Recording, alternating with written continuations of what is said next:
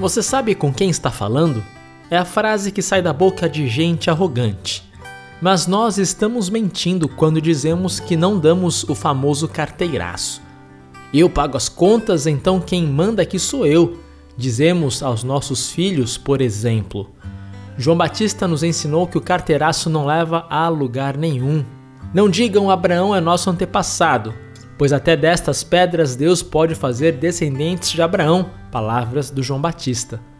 O melhor a fazer é confessarmos nossa miséria espiritual e confiar em Jesus, que nos batiza com o Espírito Santo e com fogo. Se dissermos a Jesus, Você sabe com quem está falando?